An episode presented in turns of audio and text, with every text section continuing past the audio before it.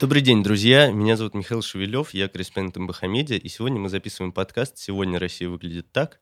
И у нас в гостях Елизавета Нестерова, журналист, э, создатель э, проекта «Передачи», который в последний месяц стал особенно актуальным, потому что мы видим массовые протесты на улицах Москвы, э, массовые, соответственно, аресты, и людям в УВД очень нужна вода, нужна еда и нужны разные теплые вещи. Елизавета, добрый день. Добрый день.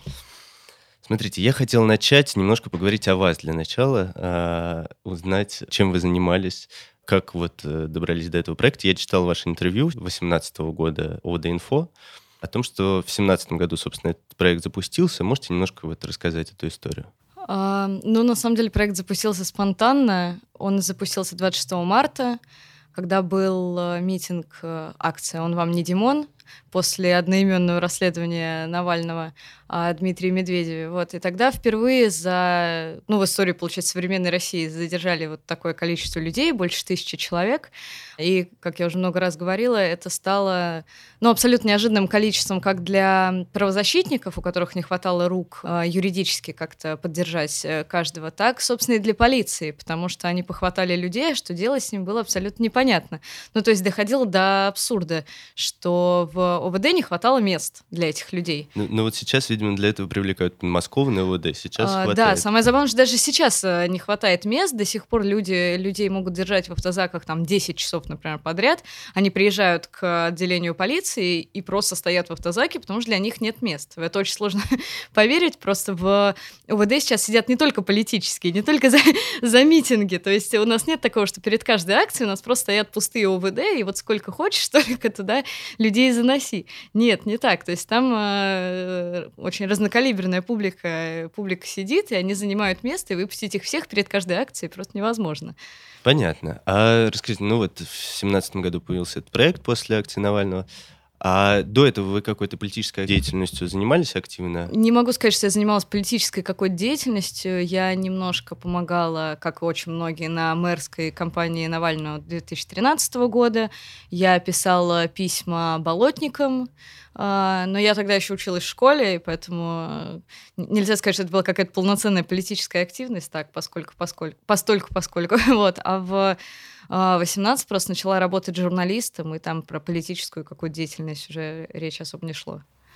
Понятно. А вот про писали письма болотникам, я как раз хотел об этом поговорить чуть позже, но поговорим сейчас. Я просто, собственно, был в 2012 году на Болотной, но мне на тот момент э, было 13, получается, лет. Вам, насколько я понимаю, не сильно больше. Да, 14. Вот. И я, честно говоря, единственное, что запомнил вот 6 мая на Болотной, мне было, в первую очередь, очень страшно. И, ну, как бы я так генерально знал, что мы тут против Путина, что Путин, ну, какой-то не очень хороший. Но там, в тонкости, то, что называется, не вдавался. Вот у вас какие ощущения от той болотной? Вы, вы были там?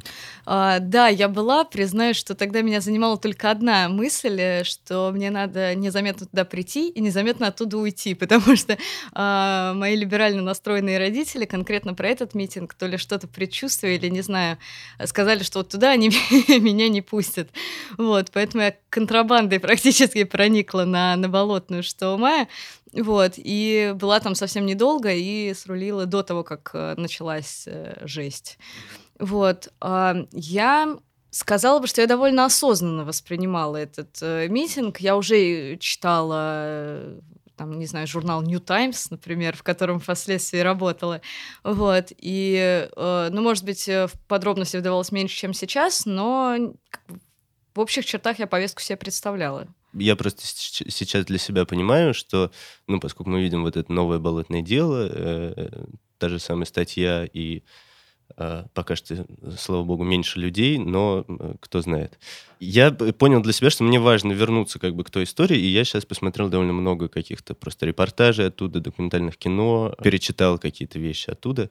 Вы как-то возвращаетесь к этому опыту, и как, как вы для себя его рефлексируете? Ну, повторюсь, поскольку я политической именно деятельностью не занималась тогда, не хочу, признаюсь, заниматься сейчас, а, поэтому я скорее с общественной точки зрения пытаюсь э, сравнить два дела. Конечно, мне бы хотелось, чтобы были сделаны выводы из э, болотного дела, в первую очередь в плане поддержки людей, которые по этому уголовному делу сидят, потому что я понимаю, как это сложно, когда следствие ведется долго, хотя в этот раз оно бьет все рекорды, но явно будет долго идти суд, э, будет, будут разбирательства, потом будут апелляции, и все это, конечно, не день, не два и не три, и людям очень сложно быть э, внутри повестки, тем более такой печальной, а, долго, долго уделять этому все свое время, но я помню это ощущение некоторой растерянности у ребят, которые сидели по болотному делу, когда их сначала вроде бы поддерживали много, а потом потихонечку про них, ну не то чтобы забывали, но переставали им уделять э, столько времени, сколько вообще-то нужно было бы. Поэтому мне бы, конечно, хотелось, чтобы вот сейчас э, поддержка людей, которые сидят по этому уголовному делу, чтобы она только набирала обороты, а не наоборот. Ну вот сейчас многие говорят как раз о том, что люди, которые выходят на протесты, они гораздо более подготовлены сейчас э, к такому развитию событий, потому что, ну, как минимум, у нас есть там УВД-инфо, есть правозащитная организация, есть вот то, чем вы занимаетесь и так далее. Вот тоже вопрос, насколько получится это растянуть во времени, потому что понятно, что сейчас какая-то активная волна, скорее всего, там в сентябре она спадет, и, и будут идти какие-то вот следствия, э, заседания бесконечные и так далее.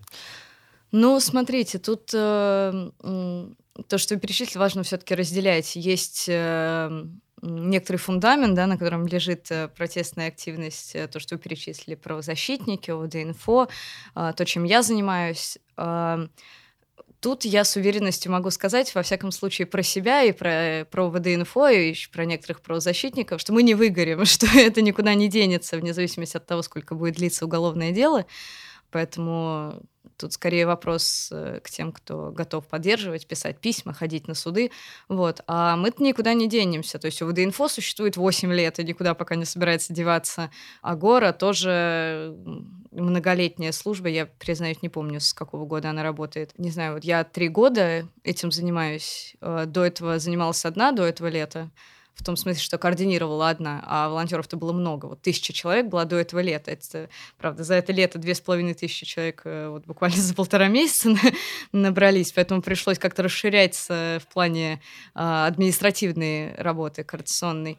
Вот. Но и такие люди сейчас находятся, и ну, пока, пока не планируем закрывать проекты, куда-то деваться. Понятно. А я вот хотел еще поговорить побольше непосредственно вот о проекте передачи. Как я понимаю, это существует в рамках телеграм-чата пока что исключительно. Да. А, я там, когда готовился к подкасту, я, э, я и так в нем состою, но я зашел почитать поподробнее. Честно говоря, уведомления у меня выключены, потому что там такое количество информации, что невозможно это все воспринимать постоянно. Но при этом там очень много разных людей э, пишут, которые готовы совершенно с разных сторон помогать. Какие-то айтишники, там люди на машинах, еще кто-то. Да, это правда. Вот э, у вас есть какое-то представление о том, ну вот что, что это за люди, какая-то там средняя температура по больнице? Кто um... это? На самом деле, ну, повторюсь, я этим занималась, э, считайте, одна-два года, поэтому у меня не было ни секретаря, ни бухгалтера, ни, ни ничего, поэтому у меня не было возможности, ну просто ресурсов не было как-то отфильтровать чат, да, и понять, э, э, кто, кто там есть, кто чаще участвует, кто реже, кто просто молчит. Я сужу по исключительно таким своим впечатлениям. Там, если свести к простому объяснению, как работает чат, условно говоря, я получаю информацию от правозащитников, пишу в чат, нужна помощь такая-то, и кто-то откликается сразу. По вот моим впечатлениям, э, во-первых, удивительным образом практически всегда это разные люди. То есть, э, если есть какое-то активное самое ядро, которое вот, вот сейчас каждые выходные помогает, то, во-первых, оно ширится, это активное ядро, а во-вторых, ну, может быть, есть 3-4 человека, которые вот прям вот не выключают уведомления от чата, тут же откликаются, если это нужно. А, но они же мне пишут потом в личные сообщения, что-то что о себе рассказывают. Это то студенты, которые, например, живут только на, ступ- на стипендию и просят потом помочь им с деньгами. То есть они потратили деньги на передачу, но для них это существенная сумма. Например, если они едут в УВД, на 25 человек закупают, но это действительно существенная сумма это преподаватели, которые мне пишут, да вот у меня там двух моих бывших учеников задержали, я в ярости, как вообще такое возможно? Или это пенсионеры, которые там говорят, я никуда поехать не могу, но я живу около такого-то ОВД, и я поставил себе только Телеграм. Ну, то есть это, они меня тоже поражают своей вот этой э, тягой как-то участвовать в движении и прошаренностью своей, то есть они в телеграммом пользуются. Это, я прошу прощения, там бывшие полицейские, которые э, разочаровались э, в системе, которые а, при этом сохранили какие-то контакты э, с бывшими коллегами. И надо сказать, им это очень помогает делать передачи, если честно. Спасибо им за это большое. Это журналисты, опять же, которых в последнее время принято обвинять в том, что а, они ни в чем не участвуют, что им на все наплевать, что они такие вот нацхватка, это тоже неправда. Ну, то есть, наверное, такие есть. Но у меня много журналистов в чате, и они постоянно со мной на связи, постоянно помогают.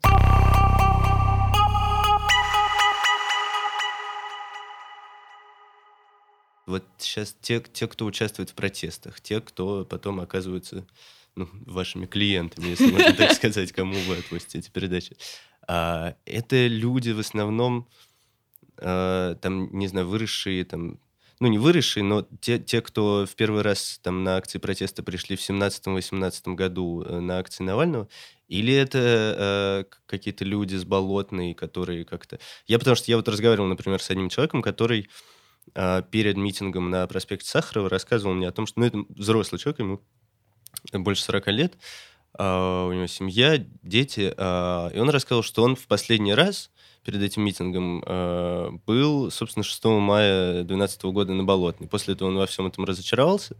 Но сейчас, когда он увидел все это, он как бы не может, ну, он для себя говорит, что я не могу стоять в стране, я приду, да, на Сахарова, на согласованный, ну, вот как могу. Я все пытаюсь понять, как бы больше ли среди этих людей вот тех людей с Болотной, или, или это совершенно новые люди, э, которые вот сейчас выходят на улицу. На самом деле, конкретно про чат передачи сложно сказать. А, повторюсь, не, не веду статистику, угу. поэтому прям додумывать не буду. А, конечно, есть э, молодежь, которая ну, просто в силу возраста не участвовала в протестах там, предыдущего поколения.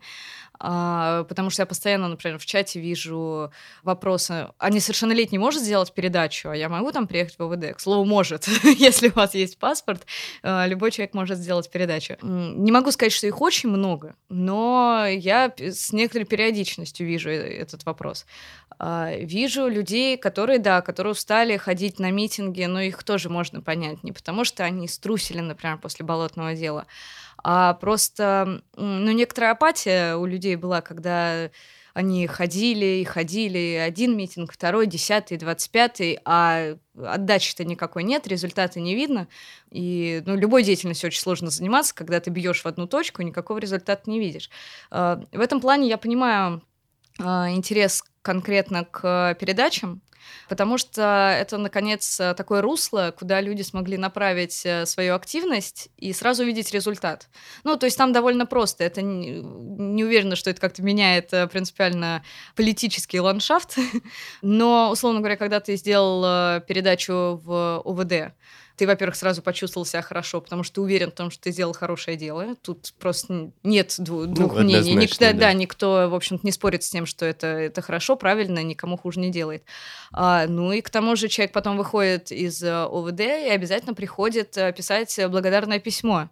А, как правило, это очень длинные, проникновенные письма, которые там у всех пробивают слезу, потому, ну, особенно у людей, которые первый раз столкнулись с э, такой помощью, потому что они, конечно, этого не ожидают. А, а если они первый раз сталкиваются с э, нашей доблестной полицией, сталкиваются с тем, что э, их должны покормить, вообще-то, если их задерживают на 48 часов, им должны выдать э, сухой паек, их, им должны обеспечивать э, воду и нормальное место для сна. Про место для сна я вообще молчу. а сухой паек им в вольном порядке то выдают, то не выдают, чаще не выдают, а воду, говорят, пейте из-под крана. Ну да. Ну, вы, как бы вы знаете, в Москве у нас не, нельзя пить воду из-под крана, если не стоит э, фильтра. И то лучше этого не делать. Вот. У меня были просто случаи, когда ну, там, человека увозили на скорой после, после этой воды. Это не значит, что его травили, это тут никакой конспирологии. Ну, просто ну, там у него там, слабое здоровье, и вот такая не, не самая чистая вода, она тут же э, дала себе знать. Вот, и у человека увозили на скорой. Вот, поэтому, когда на фоне того, что вот сидит полицейский и говорит, я не дам тебе воды, потому что так хочу. а, и вдруг там с, иногда с боем прорываются в УВД абсолютно незнакомые люди и говорят, да нет, вообще-то мы их сейчас накормим. Вот, конечно, их это очень трогает, э, задержанных, и вот, они пишут э, потом сообщения, и это, конечно, подогревает какое-то боевой дух у людей. А вот, собственно, еще про там ОВД и взаимодействие у них с полицейскими хотел спросить. А, просто я вот а, за последние два месяца после Глунова, ну, после марша в поддержку Глунова и после а, и 3 августа вечером, я вот э, оба этих вечера провел у ОВД Таганский. И как бы э, оба раза это было сильно не самое приветливое ОВД, потому что ты сидишь а, и при этом читаешь, что происходит в соседних ОВД, угу. и что там люди потихоньку начинают отпускать там, или допускать ну, да. к ним адвоката и так далее. В ОВД Таганский каждый раз это было практически самый тяжелый случай. Вот есть ли какой-то, не знаю, может быть, у вас рейтинг ОВД, где, где ну или, может быть, по округам московским, не знаю, как, как это... Ну, знаете, тут, э, к сожалению, поскольку у нас э, там, про верховенство права я молчу, про, про закон мы даже не говорим, а, поэтому у нас в чистом виде это на человеческом факторе держится. А, то есть в каждом конкретном ОВД это зависит от а, смены вот, от полицейских, которые в этот раз сидят. А, их вообще ничто не ограничивает в том, чтобы вот в конкретный момент сказать «ничего не пущу, э, ничего не дам, всем нагрублю, потому что могу. Вот. А может быть, э, полицейский, который, например, не знаю, к нему первый раз привезли политических, у него нет еще установки э, кошмарить людей, вот, и ему, в общем по барабану, если честно, пустили адвоката или не пустили, или там взяли передачу или нет, ему действительно фиолетово. Вот. У нас э, надо сказать, что центральную ОВД часто отжигают.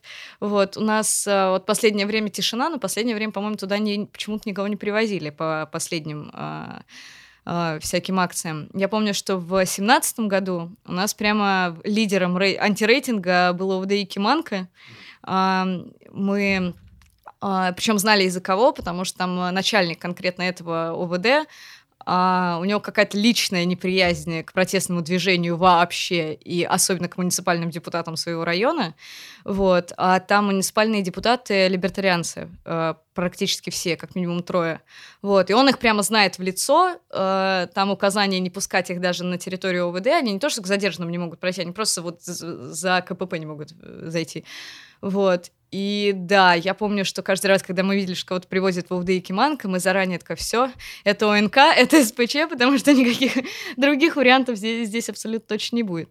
Вот, а все остальное вариативно, к сожалению, нельзя никак спрогнозировать. А, плюс, э, я признаюсь, э, у меня туго с э, географией, туго с, даже с географией родной Москвы, поэтому у меня после каждой э, акции, во-первых, я вижу в списке название ОВД, которые, мне кажется, я вижу первый раз. Ну, их, мне кажется, их должно быть какое-то ограниченное количество, и все равно я вижу вот, ну, то есть я либо забываю, э, либо действительно новые горизонты ну, какие-то находят. Ширится. Ширится, список, да. да. Вот. А этим летом, конечно, географию спецприемников изучаем, потому что увезли в Истру, в Сергиев Посад людей, но это уже административный арест, это, конечно, не задержание, а после суда, то, что людей развозят.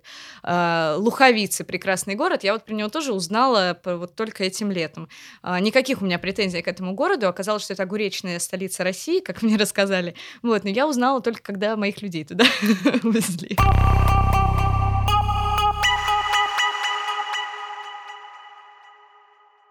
Про людей, которые участвуют в протестах, мы поговорили, и что это самые разные люди, и не очень понятно, там произошла ли какая-то смена поколений протестных и так далее. Но явно мы сейчас наблюдаем, банально вот на этих выборах в Мосгордуму, что происходит некая смена поколений э, политиков.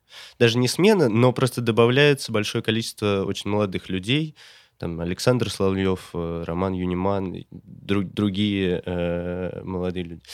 А вам как кажется, вот это э, новые люди, которые сильно отличаются, э, потому что многие просто говорят, что там, не знаю, ну вот эти либертарианцы молодые, ну они, они не такие, как мы, и э, они, в общем, не с нами, не по пути. Вам как кажется, это сейчас пока что не очень важно распределять по каким-то, ну, как-то разграничивать этих людей. И сейчас все единым фронтом, или, скажем, там, ну, вот какие-нибудь там разногласия Гудкова и Светова, э, это важно и нужно разделять. А, ну, к счастью, не мне э, решать этот вопрос, потому что я не политик, а я довольно принципиально не участник ни одной политической партии, э, поэтому э, направление работы конкретно партии, организации политических, пусть они решают сами. А, конечно, ну и то, что они сейчас, э, честно говоря, все показывают, даже Навальный со своим а, умным голосованием. Например, вот сегодня целый день э, э, штаб Навального, кто не сидит, агитирует за Дарью Беседину, которая кандидат от Гудкова. Хотя у них были довольно серьезные разногласия в начале, когда они начинали предвыборную кампанию по сбору подписей. А, там был спор э, о том, переманивает ли Беседина у них волонтеров, перекупает ли людей, а, правда, неправда, вброс, не вброс. Это важно пояснить, что это в том же округе она избирается, да, где Иван же... Жданов. Да, конечно, у них был конфликт. Вот сейчас они довольно заняли принципиальную позицию, что они не конфликтуют, потому что сейчас не время. А, и не место. Мне импонирует скорее эта точка зрения. А про либертарианцев сейчас э, э, адвокатам ЛПР придется выступать. Я, поскольку давно э, знаю некоторых э, членов партии, Uh, и могу там ручаться за их э, полную какую-то благонадежность uh, и адекватность. Uh, я еще этим летом вижу, что у них, конечно же, есть запрос на какую-то консолидацию и, опять же, не на разобщение, во всяком случае. Потому что я помню, когда вот сейчас я только уже не вспомню число. А, какая-то была очередная акция, сейчас они каждую неделю, какая-то из этих акций, которую, а, э, на которую подали заявку муниципальные депутаты, в том числе Илья Азар, а, и на эту же дату подавали заявление либертарианца, они подавали отдельно друг от друга, но когда либертарианцы узнали, что вот это одна и та же дата, они сами связались с Азаром, предложили, что давайте как-то объединимся, мы готовы свою как бы заявку отозвать, э, перетягивать одеяло до себя не будем. Вот. И вот что касается передач, э, ну, то есть это мой фронт работы, поэтому я буду к нему возвращаться. А я вам так скажу, что вот именно в вопросе передачи ЛПР себя э, вот, это вот из лучших проявлений сейчас каких-то политических сил, потому что, во-первых, это единственные ребята, которые мне первые сказали сразу, что а, за наших задержанных можешь не переживать, мы их греем сами.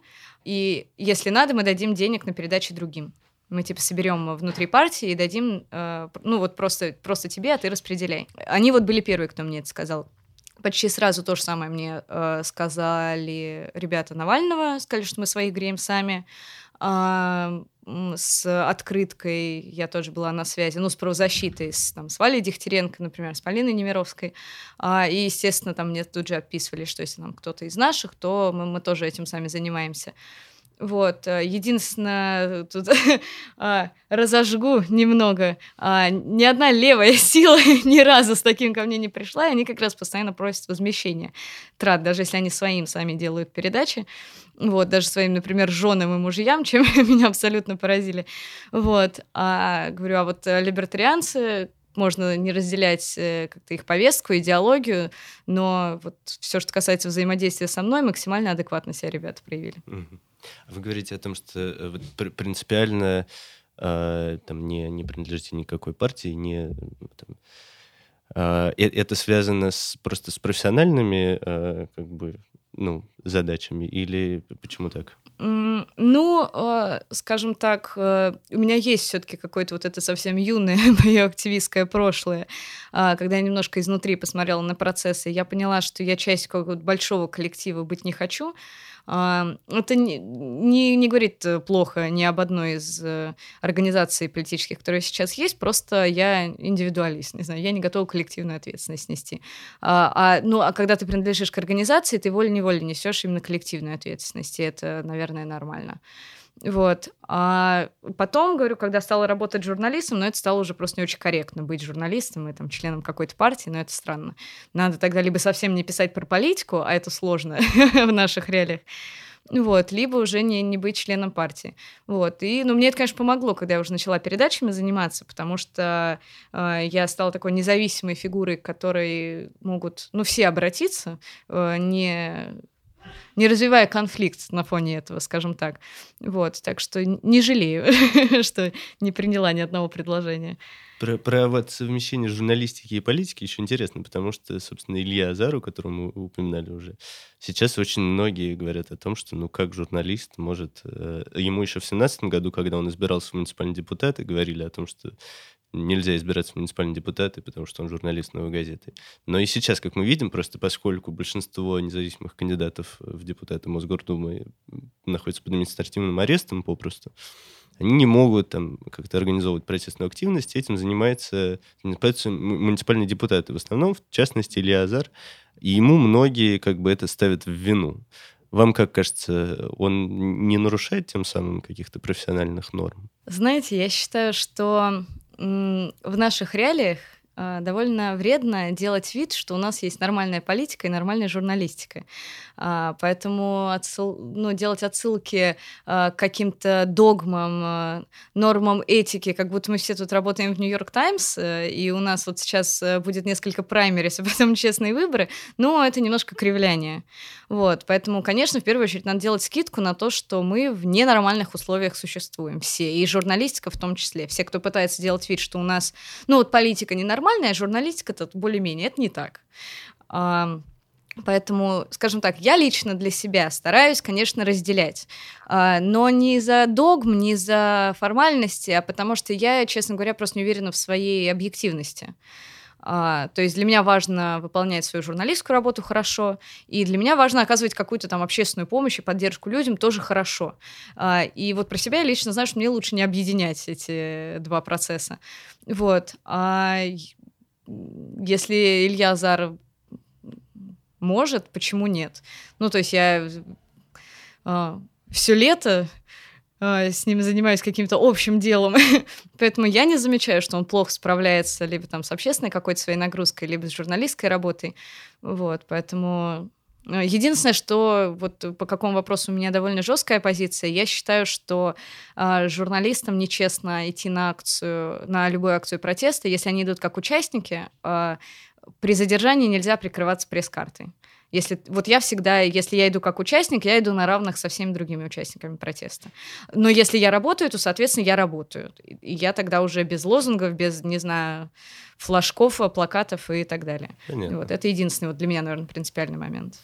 А, это смешно вот про, про то, что вы сказали про Нью-Йорк Таймс. Я просто помню очень четко, как, а, собственно, 12 июня на марш в поддержку Голунова а, Елизавета Осетинская, которая там подписала известные обращение, она давала кому-то комментарий на улице, и э, рассказывала про то, что ну, мы не можем заниматься активизмом, потому что, ну, это даже вот в правилах Нью-Йорк Таймс написано о том, что, ну, и это вот, ну, тоже я подумал о том, что, ну, какой Это не специальная была отсылка, если я, что, я, я понимаю, случайно. Да. Но просто, но какое, как бы, наша действительность имеет отношение к Нью-Йорк Таймс, не очень понятно. Последнее, на самом деле, на чем, э, о чем я хотел спросить, и это, собственно, тоже связано с Нью-Йорк Таймс, у вас много э, берут интервью, там делают репортажи, иностранные э, СМИ, э, как-то, в общем, они интересуются вашей историей.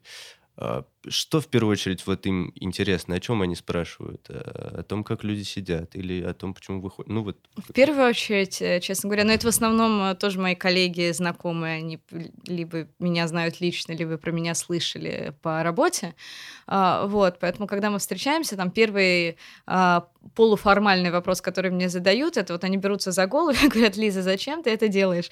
Вот, ну, потому что это действительно выглядит э, жестковато со стороны, особенно вот пока я не нашла себе каких-то помощников, потому что сейчас у меня уже есть координатор по округам, если я, я писала. А раньше, когда я этим занималась одна, ну, условно говоря, после каждой акции протеста я стабильно там 3-4 дня не спала практически.